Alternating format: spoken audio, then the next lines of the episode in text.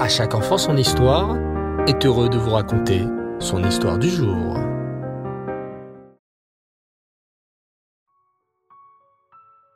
Bonsoir les enfants et Reftov, j'espère que vous allez bien. Baou Hachem. Ce soir, je suis heureux de vous retrouver pour notre rubrique autour de notre histoire juive. Installez-vous confortablement, c'est parti. Dans cette rubrique particulière, j'aimerais vous parler d'un thème qu'on entend assez souvent malheureusement. C'est celui des juifs et de l'argent.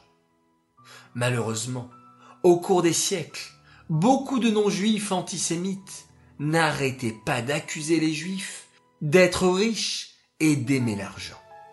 Et j'aimerais vous raconter, les enfants, d'où est venue cette idée, ce terrible préjugé. Écoutez bien. À l'époque, il y a plusieurs siècles, au temps du Moyen Âge, les Juifs étaient déjà exilés, loin du Beth Amikdash, et éparpillés, disséminés dans le monde entier. Or, à cette époque, les Juifs vivaient au milieu des non-Juifs, des goïms qui étaient en grande partie catholiques. Les catholiques ou chrétiens appartiennent à une autre religion. Il y avait beaucoup, beaucoup de chrétiens à l'époque, en Europe, en particulier en France, en Espagne. La religion chrétienne était la religion la plus pratiquée en Europe, et même un roi, s'il voulait être roi, devait accepter la religion chrétienne. Dans cette religion, l'argent était considéré comme quelque chose de sale. Alors, que firent les chrétiens à l'époque?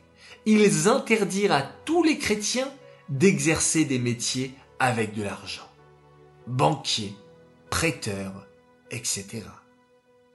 D'un autre côté, les juifs qui vivaient en Europe vivaient de manière très difficile. On savait que les juifs étaient exilés et déjà à l'époque, les non-juifs n'aimaient pas les juifs.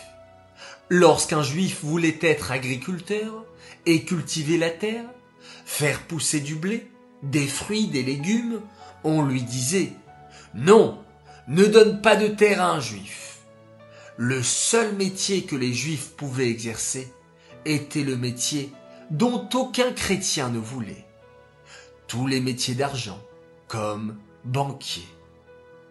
C'est ainsi que les juifs de l'époque, pour pouvoir nourrir leur famille, exercèrent les seuls métiers qu'on autorisait aux juifs, les métiers de l'argent. Et c'est malheureusement de là qu'est venu le terrible préjugé antisémite qui dit tous les juifs sont riches et aiment l'argent. Mais c'est terriblement faux.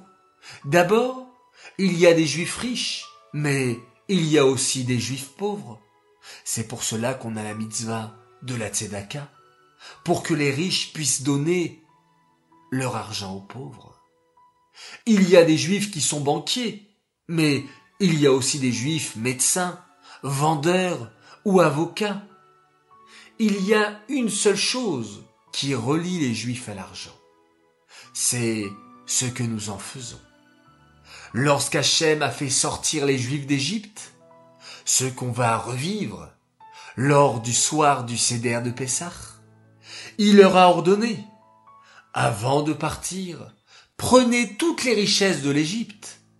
Et c'est ainsi que les Juifs ont pris avec eux tout l'or, l'argent et les bijoux des Égyptiens. Plus tard, avec tout cet argent, les béné Israël pourront construire la maison d'Hachem, le Mishkan. Hachem donne de l'argent à un juif parce qu'il sait qu'il va bien l'utiliser. Avec notre argent, on va donner de la tzedaka. On va donner le maaser. Un juif ne garde pas l'argent que pour lui-même. Il sait qu'Hachem lui a confié de l'argent pour qu'il partage à d'autres. Et dans l'histoire juive, il a existé des juifs très riches qui ont utilisé leur argent pour aider leurs frères juifs. On pourra citer notamment le célèbre baron de Rothschild, ou encore le célèbre Sire Montefiore. Voilà les enfants, cette histoire particulière est terminée. J'espère qu'elle vous a plu et qu'elle vous a appris un bel enseignement. Cette histoire est dédiée les Nishmat, Suzy Messaouda, Batraïm Atayesh, Aléa Shalom. J'aimerais souhaiter un grand Mazal Tov ce soir, un grand garçon, il fête ses 14 ans, il s'appelle Shmuel Zekri, Mazal Tov de la part de tous tes frères et sœurs, Rani, Sterna, Moussia, Batia, Rifki et Yehuda Leib. Mazal Tov, Mazal Tov, beaucoup de joie, de réussite jusqu'à 120 ans en bonne santé. Voilà les enfants, je vous dis à tous Lailatov, bonne nuit, faites de jolis rêves et Pessar Kacher et sa mère passez également un excellent Pessar, rempli de joie et Shabbat Shalom. On se quitte bien entendu en faisant un magnifique Shema Israël.